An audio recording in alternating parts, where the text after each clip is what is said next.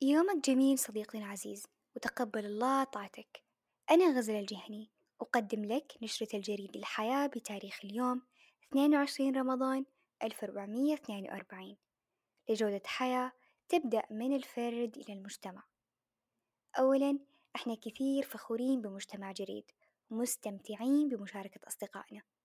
بهالنشرة راح نشارك معك زكاة الفطر وأكيد خبر حلو.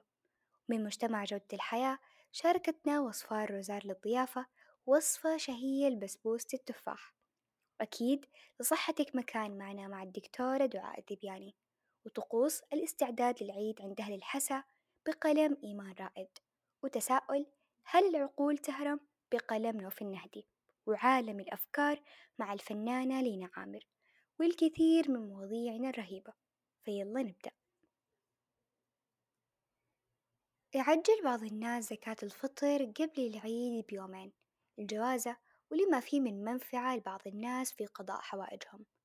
وهالفعل كان فعل بعض الصحابة كابن عمر وغيره لكنها تجب بغروب شمس آخر يوم من شهر رمضان والسنة إخراجها يوم عيد الفطر قبل صلاة العيد.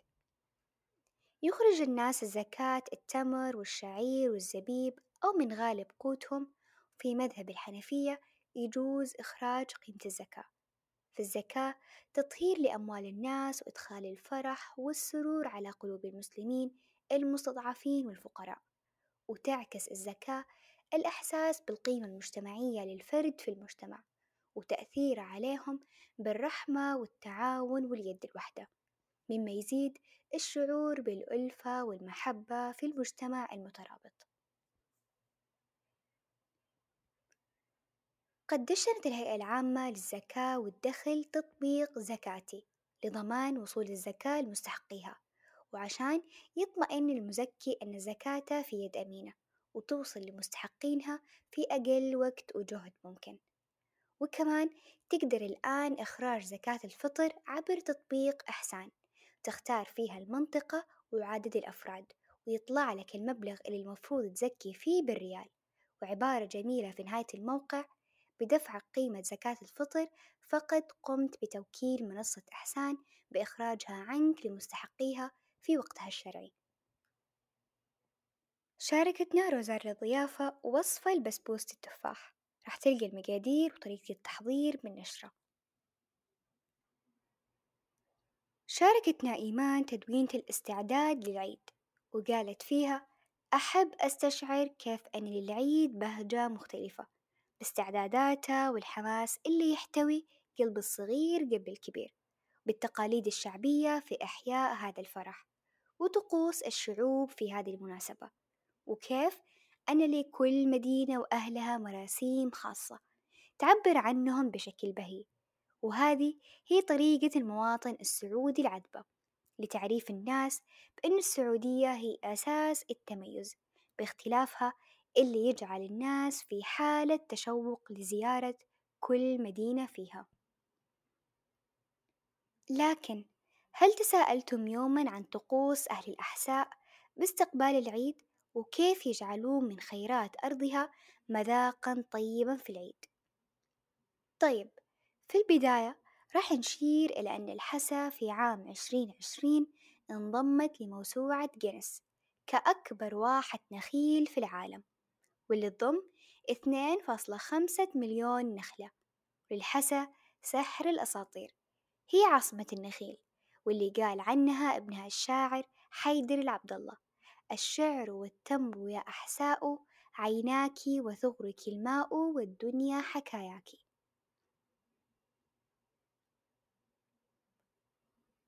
في الحسا يتجمعون أفراد العائلة لصنع حلوى العيد واللي يسمونها بمعمول التمر. واحد منهم يزرع بالنخل الخاص بالعائلة وبعد فترة واحد منهم برضو يقوم بالمهمة الأخرى حتى تأتي اللحظة الأخيرة. والجدير بالذكر أن من أشهر ما تصنعه أيادي أمهاتنا وجداتنا قبل العيد استعدادا لزيارة الأهل والأحباء واختيار التمر يكون من أجود الأنواع مثل تمر الخلاص. واللي يميزه عن غيره حفاظه على نكهته الطيبة بعد فترة طويلة من التخزين وإنه غني بالألياف والمعادن اللي تقاوم الأمراض ويعمل على تقوية مناعة الجسم وعشان كده يصنعون منه معمول للضيافة. من مفضلات أهالي الحسا لوجبة غداء العيد سواء كان في الزمن القديم أو في الحاضر هو الرز الحساوي. هو من مزارع الأحساء اللي يمر قبل حصاده بعدة مراحل واللي يعد أغلى أنواع الرز. وهنا نشير إلى أن زوار الحسا يجون هم فيهم فضول وحماس لتذوق الرز اللي يعد ضمن الوجبات المشهورون فيها أهالي الحسا. ويتفوق الرز الحساوي على غيره لكونه عالي الجودة وتكثر فيه مادة الحديد. وهنا نرى أن الأحساك قطعة نفيسة من تراث عريق ممتد عبر الأجيال وحتى طيب طعامها يتكلم عن روعتها تكمن بهجتنا في سر خيراتها اللي تصنعها أمهاتنا ويحصدها آبائنا في كل عيد. بالنهاية مهما تنوعت أساليب تعبير فرحتنا عن العيد طقوسنا يبقى أحدى الشعائر اللي أنعمنا الله بها والمؤمن يفرح بمنة الله عليه. بإكمال ثلاثون يوما بنعمة وعافية مكبرا إياه على ما هداه شاكرا له على ما أعطاه. فكل عام وأنتم للعيد بهجة.